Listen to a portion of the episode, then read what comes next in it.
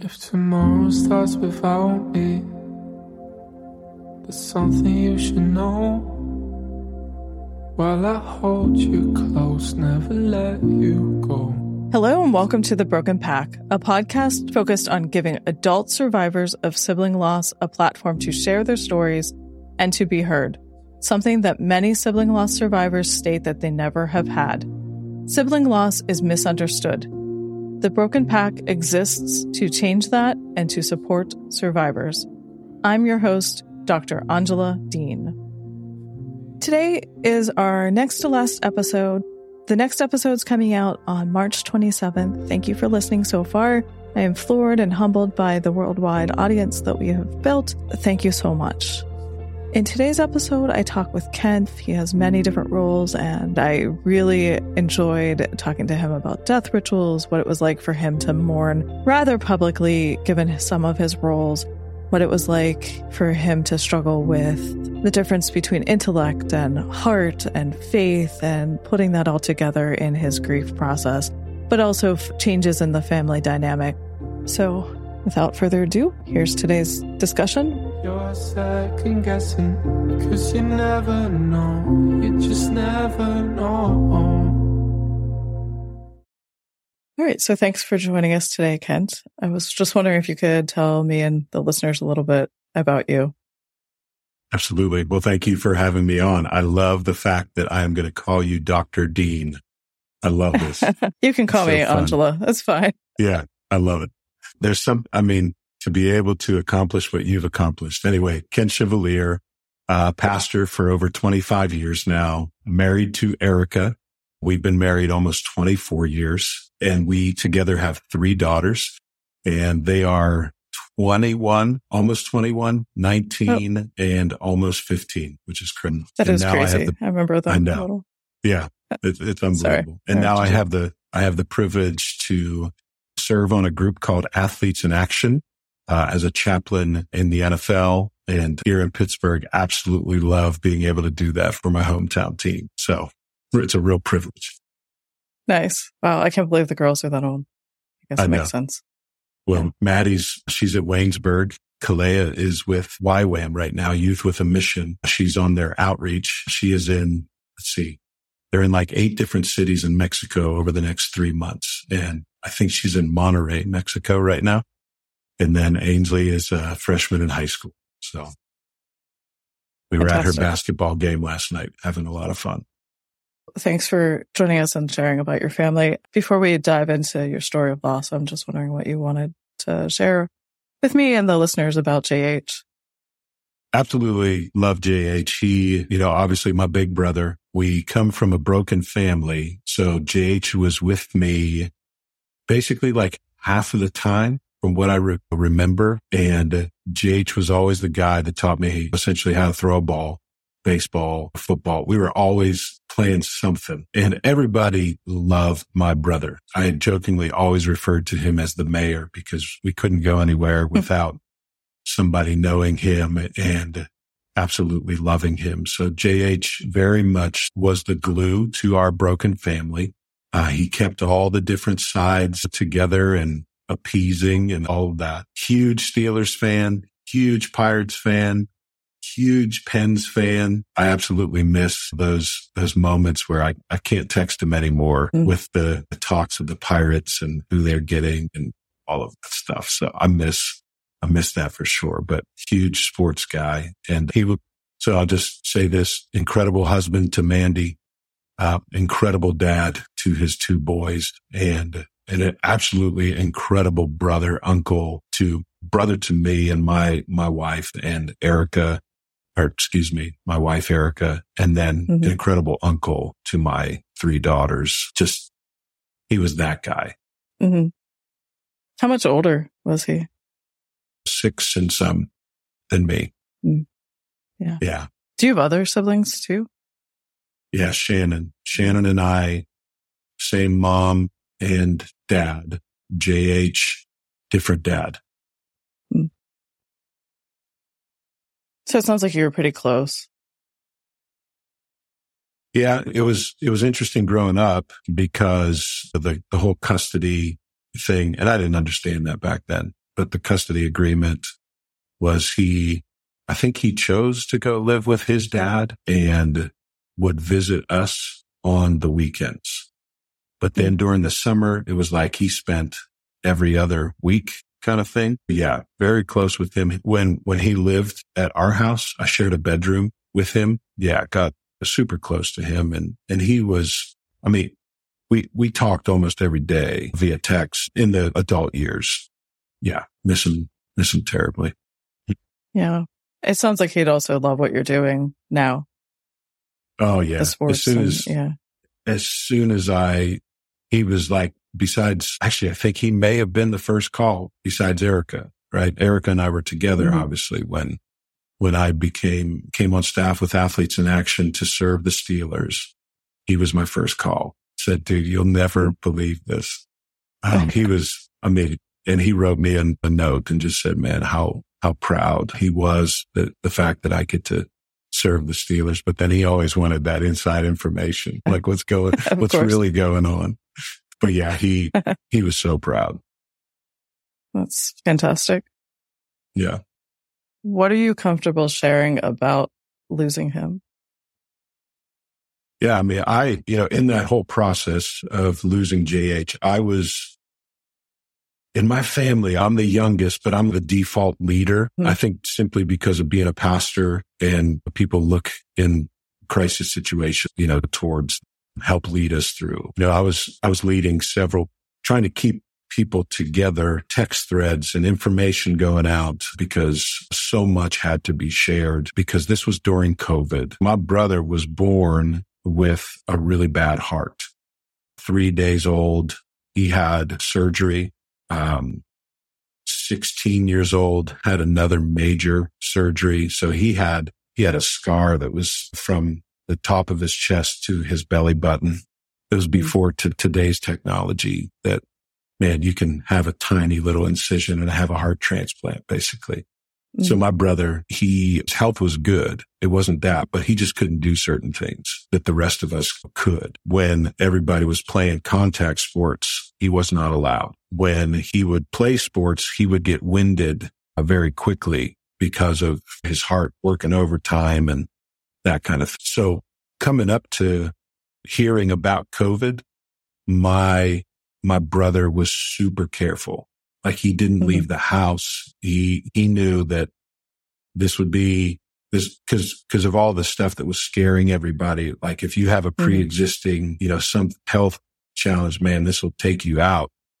And so my mm-hmm. brother was just scared, but everybody had to live. Mandy had to go to work. The boys had to go to work, that kind of thing. And so poor, poor guy, just like a ton of the population got COVID and 10 days later he was gone. And I was during that time of 10 days when he got COVID, I was just trying to process it in my mind going, this is really bad.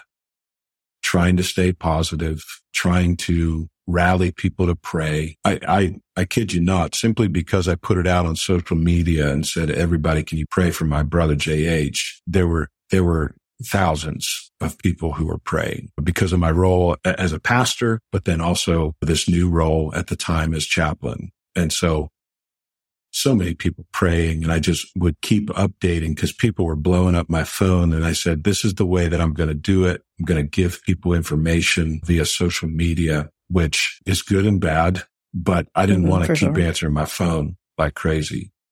So when JH went into the hospital, like it was, it was for pneumonia. So he had, he had gotten sick. Like uh, it wasn't COVID yet, but he was mm. really struggling breathing all this. And then I think it was pneumonia and COVID collided and, and just like so many people we heard of during that time. And that's when he went into the ICU. Um, so this is probably like four days into being hospitalized and tested and, and COVID. And I might be getting some of the information wrong because remember, this is, this is during the time nobody can go visit. Right. So no, nobody's allowed in the hospitals. Nobody. So it's all, if, if we can get information from JH in the hospital as the doctors are giving it to him, because there were times that even his wife, well, at the beginning, his wife was not even allowed to be in there. Oh. So he's alone in the ICU or er, in the hospital. He then gets the, and, and I remember scrolling through some of my text threads with him that I've saved. And, and I said, have they said anything about COVID? Because it was all pneumonia up until that point. Have they said anything about COVID? And he said, all he simply wrote back was COVID.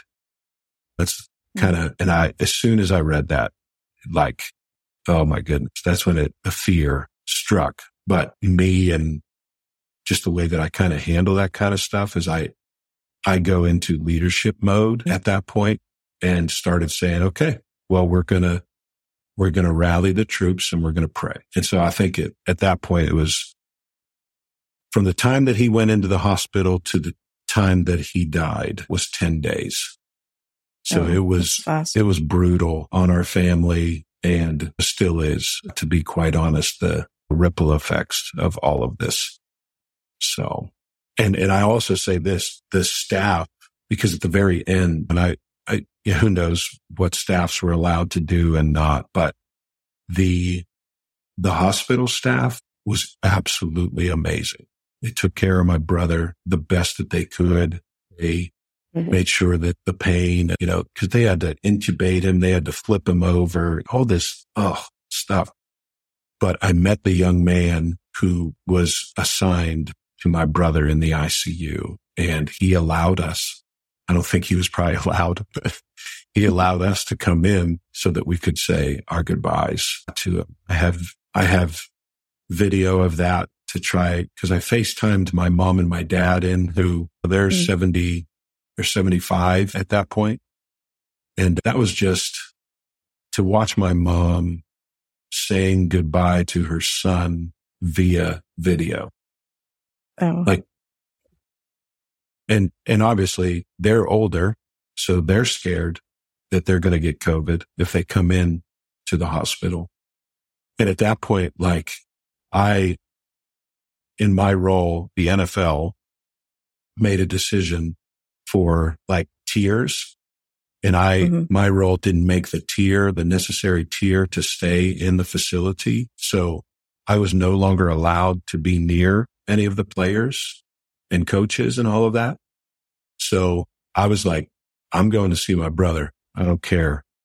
Like I'm going to figure out a way to get into the hospital somehow, some way. And so they let me and my sister go into the room and it was, you know, we, we tried our best to, who knows if he could hear us, uh, at that point, but we told him what an amazing brother he Mhm. is and was. And you try to say all those things that you, you know, I, I have, I've told him that stuff before, but you, oh, I have a final moment here. This is awful. Right. FaceTimed Erica and my wife and had her say goodbye. Didn't want the girls to see him that way because he had tubes.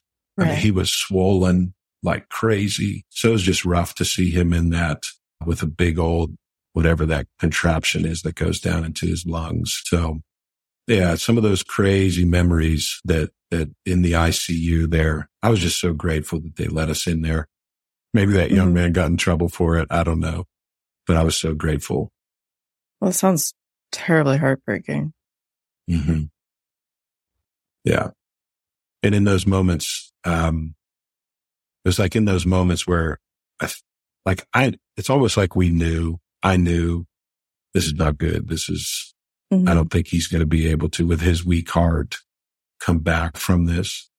And so I, I process a lot through writing, Mhm. you know, journaling. Uh, and so I started to write because I couldn't sleep. I was, I was up at all night, you know, all hours of the evening. And I just began to write and process through poetry and prayers for JH. And then after JH died, it took a turn and we all, I think we all process grief very differently in, and those five stages of grief that I've studied, you Mhm. think you know until you go through it. So, and I For was all over the map with my emotions and I just, I was, I was writing a ton and I had a couple mentors and even Erica said, okay, you should probably take a break, get offline Mm. and just walk through this without the social media.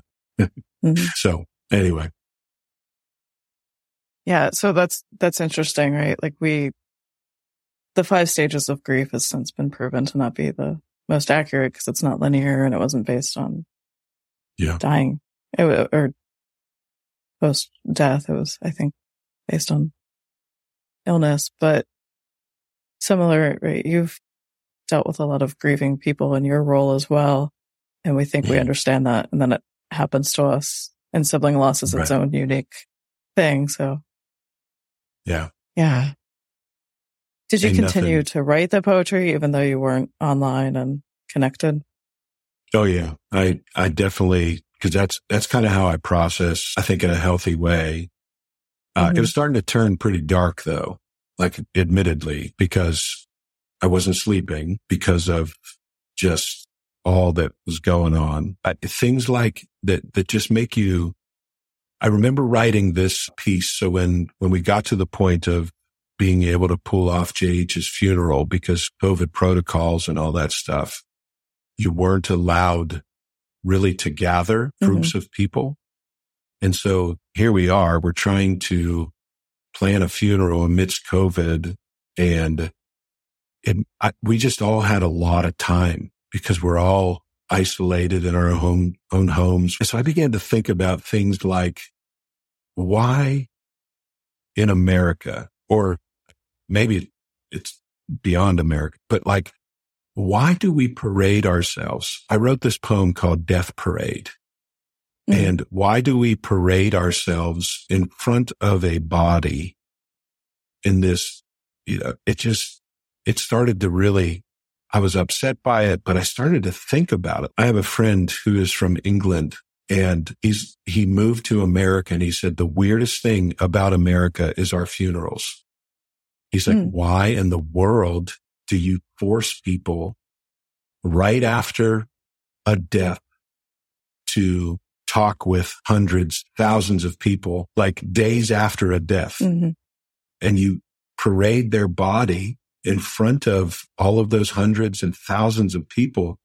And I just started to think about my buddy from England and being like, yeah, why do we do these death parades? Mhm. This makes no sense.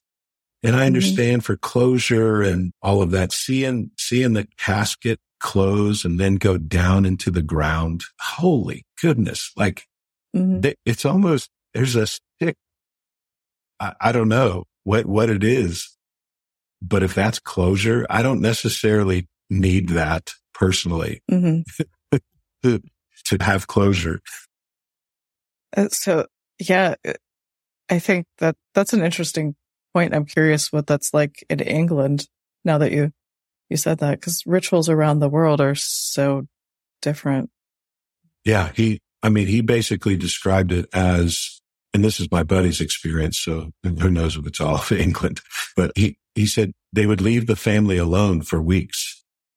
Mm. So the, the burial would be very private and it was just personal, only immediate family kind of thing. They would leave the family alone for weeks to grieve. And then once they were ready, then they held like, Hey, we're going to, we're ready to receive people now and just be in conversation. And there wasn't exactly like a public service for everybody. This is his experience as he was describing it to me. And I was like, Mhm. that's, that's actually what I probably needed was just to be private, process it with my immediate and not because people say really stupid things, Absolutely. uh, in, in the middle of a funeral, whatever you call that receiving line or, or whatever. And I, you know, some of the, you, you want to punch people in the throat, but obviously you can't. And in my role, I, I shouldn't, but like, but like people just say stupid stuff that does not help that in our minds, like we can have our theologies. We can believe what we believe and intellectually it's not computing emotionally. Mhm. They are, they are battling. And so if you say to me something like, he's in a better place, I'm going to, like, yes, I agree, but Mhm. I want him here. You know, and, and then you get into a battle of people say stuff about God that is just theologically incorrect Um, so in my role and in my position, I get mad because mm-hmm. you're trying to comfort with bad theology. So things like that, that I'm just like, why do we do this? Mm-hmm. So yes, to answer your question, I did still process a ton, but I just didn't make all of that public. And I still write mm-hmm. today. That's part of who I am. I love processing my emotions and my thoughts through writing. And I, who knows if someday, cause I probably during that time, I wrote, I, I bet you 50 pieces on grief, on why do we do certain things? I wrote a piece called the grief anvil that essentially it felt, it feels like it's an anvil on your chest at all times. And you're carrying this anvil around with you that, that you're trying to process everything through and pound through. So things like that. I just, I wrote and I wrote and I wrote. Sometimes three in the, um, I would just be up and, and writing. We'll be back after a quick break. Hi, I'm Dr. Angela Dean, host of the Broken Pack podcast. If you've lost a sibling, you viscerally understand the complexity of your loss and how isolating it can feel.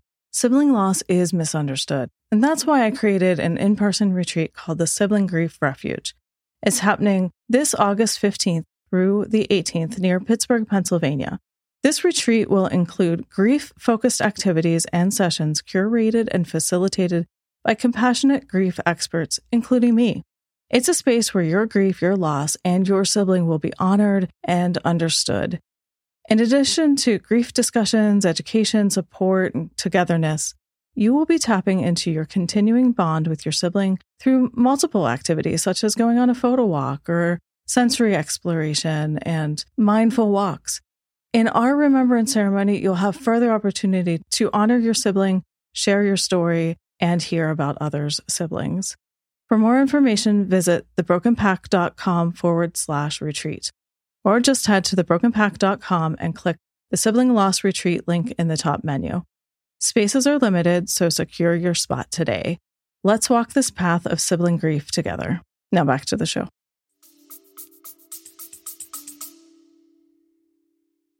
I think that creative process is so healing because it taps into that other side of the brain, the the the part of our brain that's not logical and lets us feel the emotions. I just did an interview with someone. He painted every day for 365 days in a similar way to to process. And I, you're right. People say they say stupid things. I don't think it's malintentioned, right? They they mean to help no. us and help us grieve.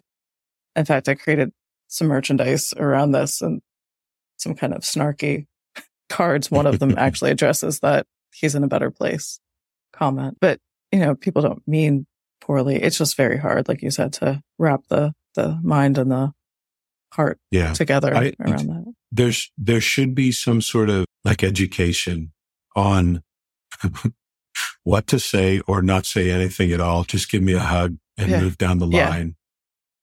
Yeah, yeah exactly. you know, which is part of what I'm um, doing here.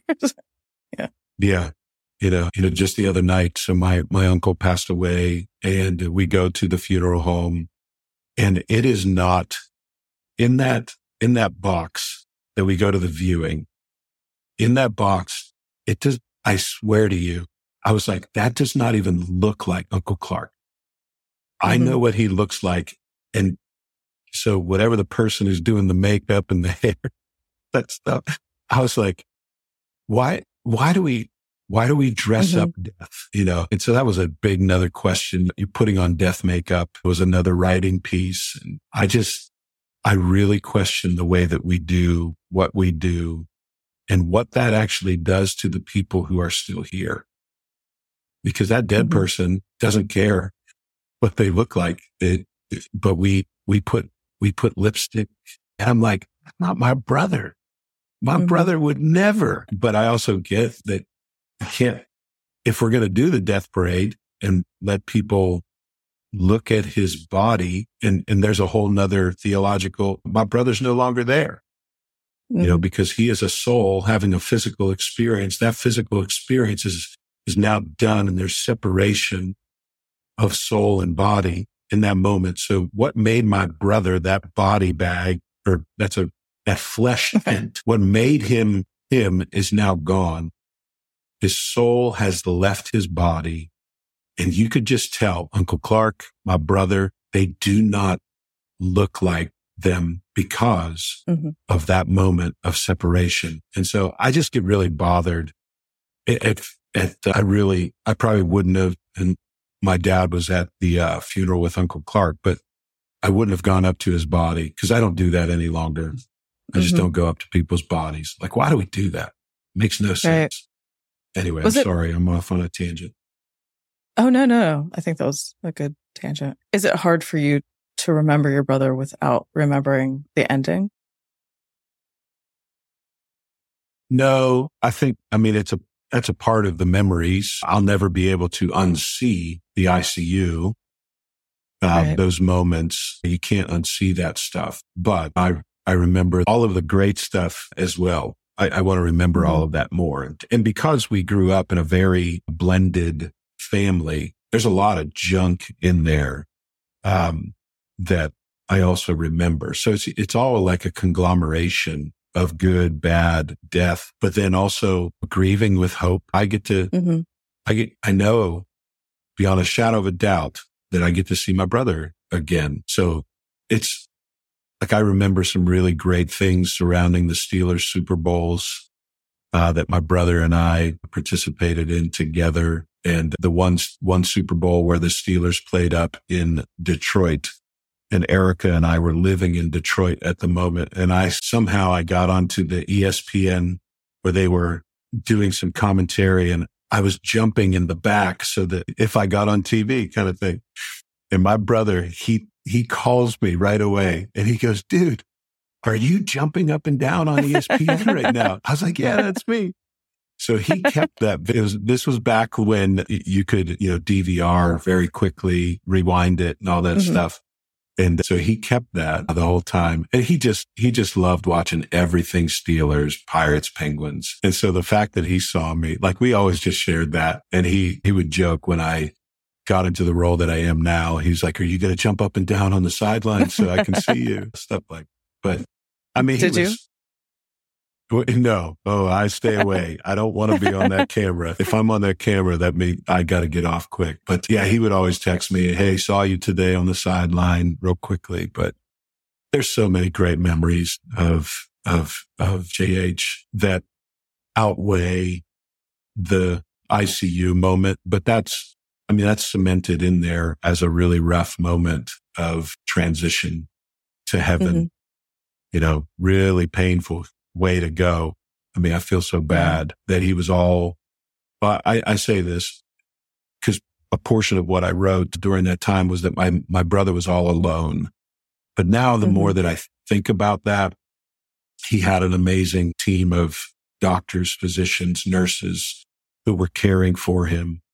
Uh, even though he, the whole COVID thing kept us all out, he was not alone. And I, I believe that obviously God was very near to him in mm-hmm. that moment. So he was not alone, even though that was what I was processing. I just pictured him in that room all alone. So I have both of those kind of memories uh, of my brother. And it's hard sometimes when, how do I want to say this? When that grief wave comes, when you are in the middle of because it hits you out of nowhere, right? You could be watching a movie. Yeah, mm-hmm. You could be reading a book. You could be, and, and all of a sudden, boom, that grief wave comes. And it's hard not to go back to that ICU moment. So I've tried to train my brain, um, to as soon as that grief wave comes, to welcome it and to appreciate the fact that I'm remembering my brother. And that's a good mm. thing. So it's, it, you know, grief if, if we begin to, at least this is just for me, possibly, I've learned to be curious about the grief and what is it about this moment right now? What am I processing all five senses aware right now mm-hmm. and be curious about the grief that is hitting me right now and to not, you know me, like I'm, I'm known as the crying pastor. So I do not care when emotions come. I don't try to be, uh, you know, what our culture might have taught generations of man, men don't cry. That's a lie. And I, I process pretty quickly through that grief because I'm able to embrace the emotion that mm. comes. So just the other day, I'm watching. If you haven't seen this, man, you have to watch it. it it's it's The Chosen. Have you watched this series? I have not. The Chosen at all. Mm-mm. So it is a story. It, it's how do I want to put this?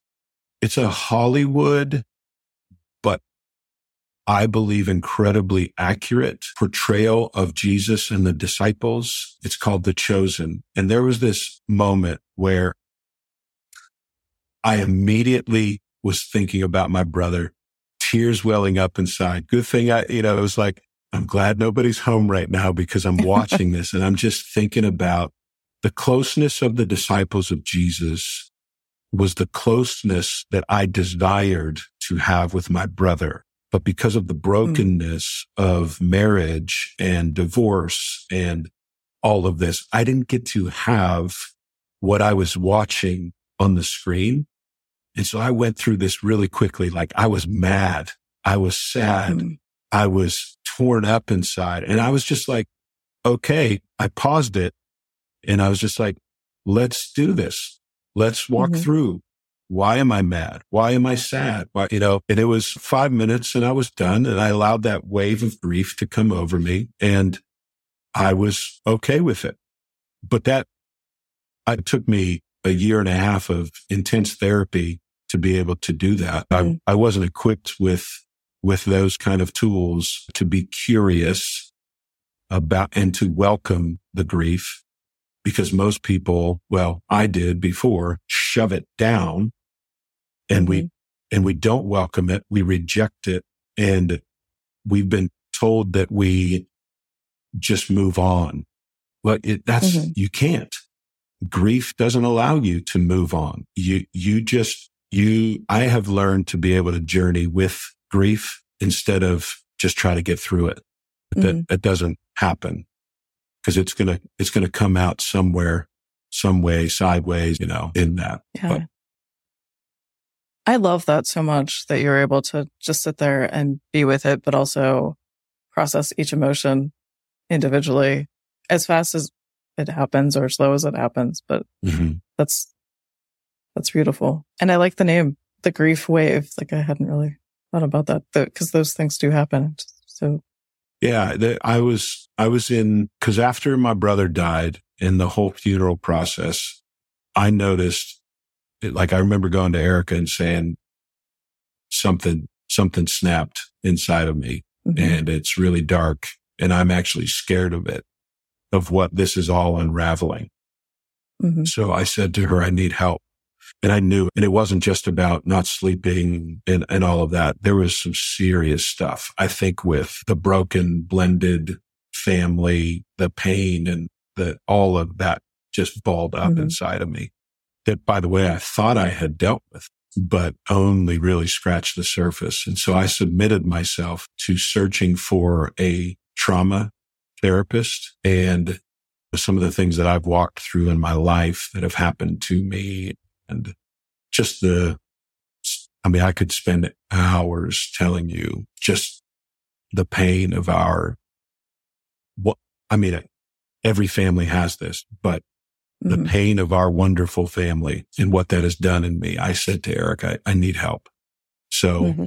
I need help to process this. I did a, a therapy intensive five days, eight hours a day. It was rough, mm-hmm. but it was so good.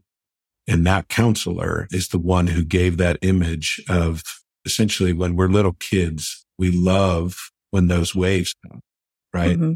We play in that kind of water. We, and she taught me that whole concept of a lot of people, when they don't see that wave coming, that's when it tosses you and you can't mm-hmm. tell which is up and down. And she just, she taught me to be aware of the waves when they're coming and be curious, playful, mm-hmm. even about that wave. And so she's the one who, who taught me about the waves of grief and welcoming them and playing in them, so to speak, being curious uh, about. Them. So she, she, she really, I'm so grateful for her and the journey that she allowed me for about a year and a half to be with her. So very grateful. That's fantastic because as a mental health professional myself, but also in talking to people, like training on grief varies, but also especially around sibling grief and trauma. So I'm, I'm so grateful for you that you were able to find adequate, well, more than adequate, very good help. Yeah. And I, it also sounds like Erica knew when to point you to. Oh, yeah. You need to take a break from. Yes. Uh, and, and, a, and, a, and a mentor. What's wild is that they hadn't talked to each other, but within the same day, they both confronted me lovingly and said, Hey, might be wise to get off social media and not be mm-hmm. talking to anybody right now. And so I was like, okay, God, you're, you're getting my attention. Yeah. So yeah, I often, I often say that the Holy Spirit sounds a lot like Erica. Yeah. So in that time period, when did when did JH die?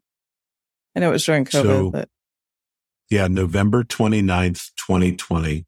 So right okay. at the height of of COVID. Yeah. Mm-hmm. So before vaccines and treatments and all of yeah that. Yeah.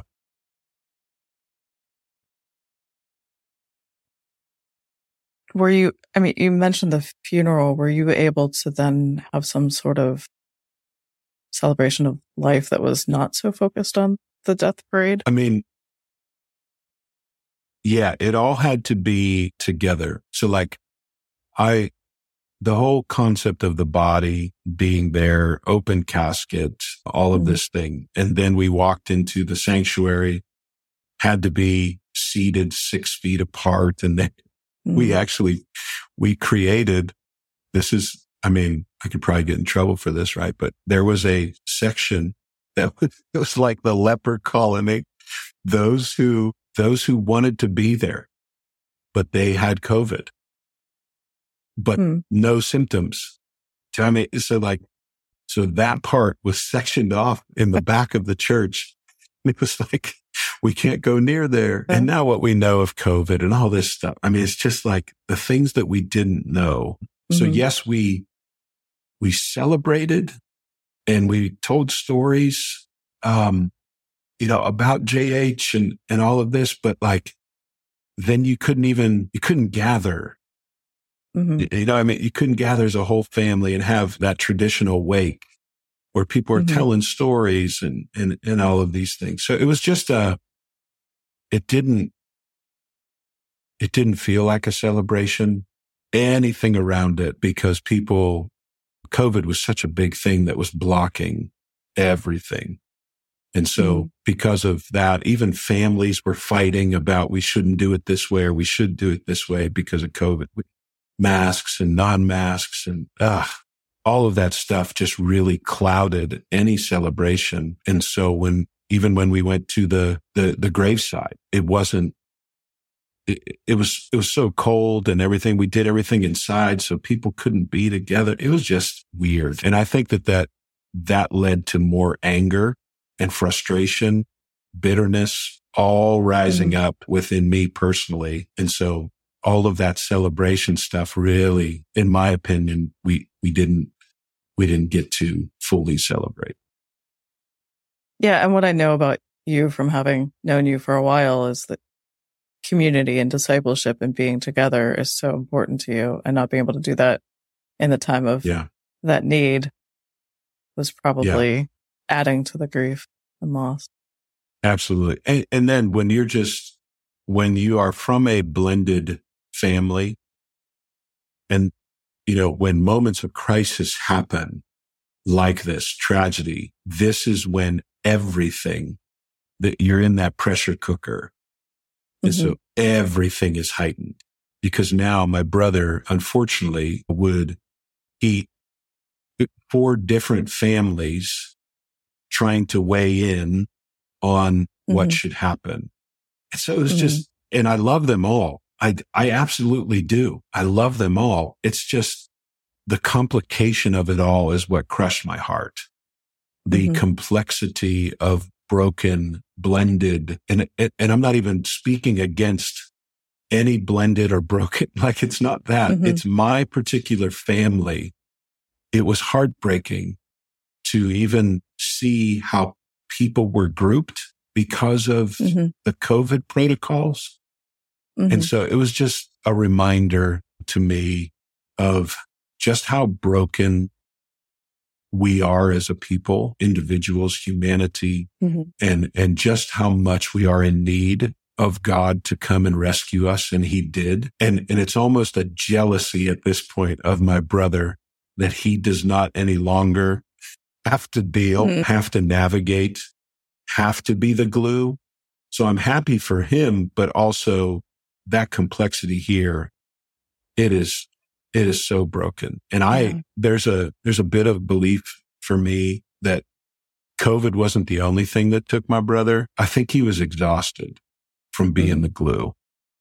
And so that breaks my heart that all of that tension, all of that, he's got to be four places on Christmas and on Easter. And I'm like, dude, I am so sorry that this was, this was the hand that you were dealt, but he was a master at being able to navigate it. But I think it wore on him big time. Yeah. Have you found yourself trying to be the glue since then?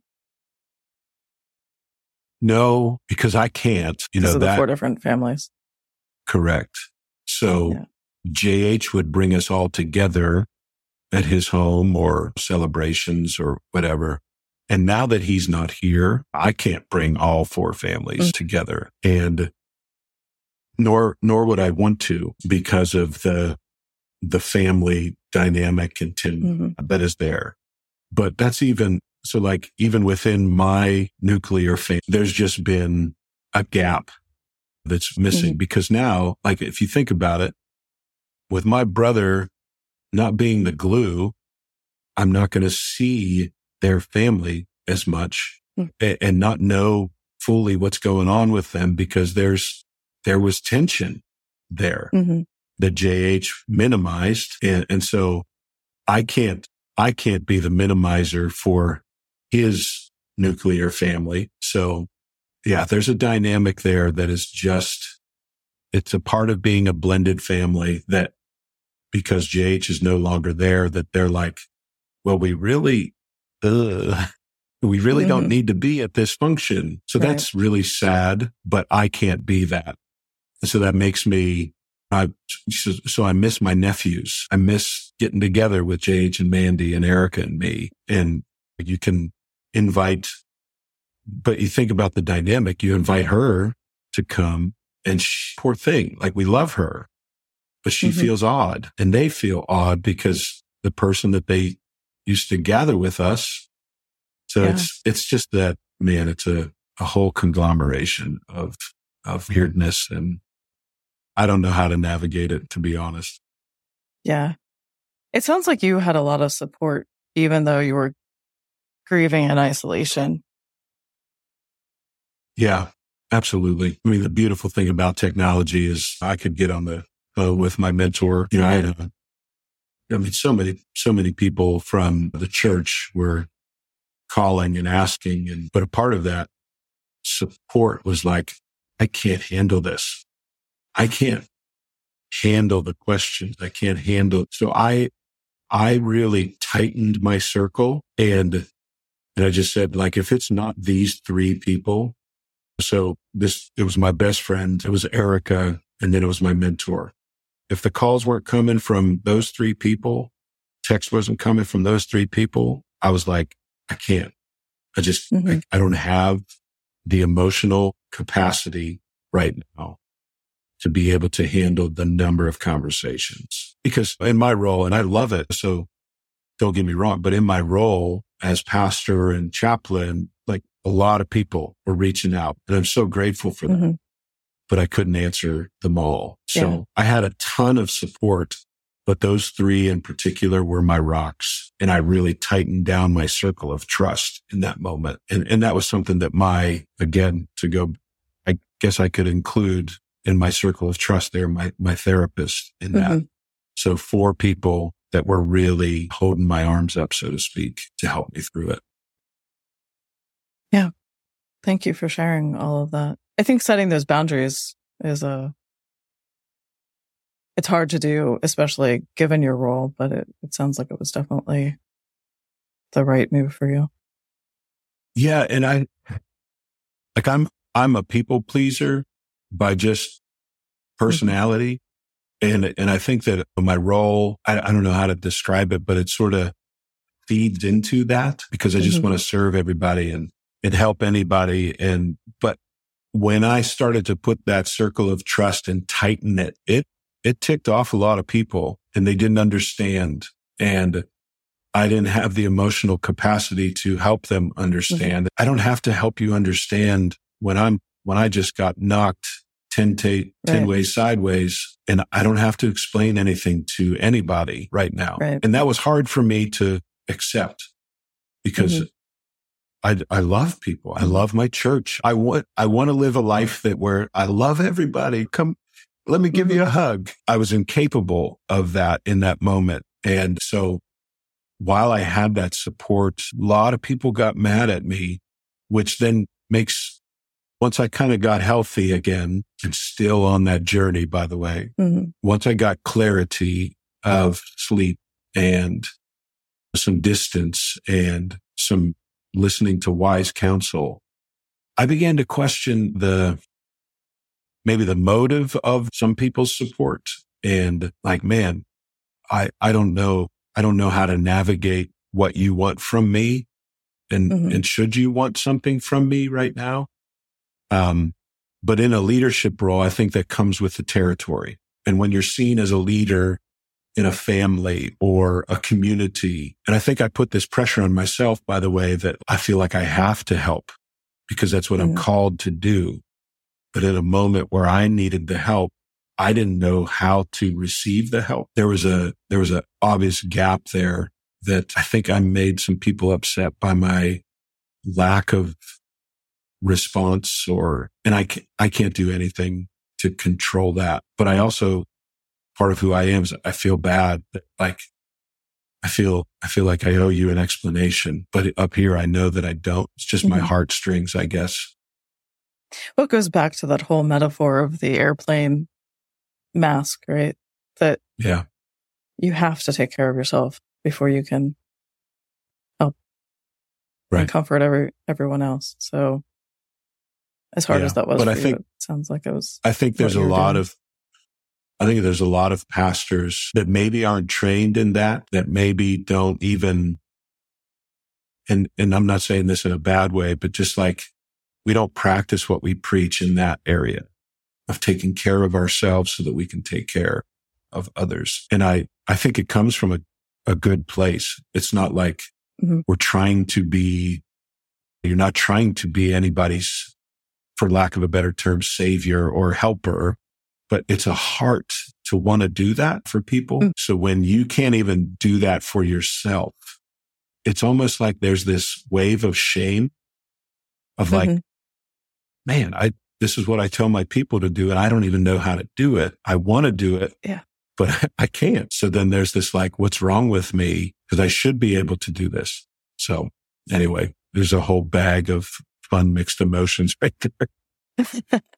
I mean, it's the same in my role, right? Like we're Mhm. we're always wanting to help other people and do that. And I I told this story other times, but I my brother died on a Saturday. I took Monday off. I decided since the funeral wasn't until the end of the week that I would go back to work on on Tuesday. Mhm. I promptly left because how can I take care of everyone else? I'm like grieving. Right. Well, thank you for all of that and the, the vulnerability and the honesty. I want to wrap up with the same question that I wrap up with everyone. And you hinted at some of this, but what is your one or two favorite memories of you and JH?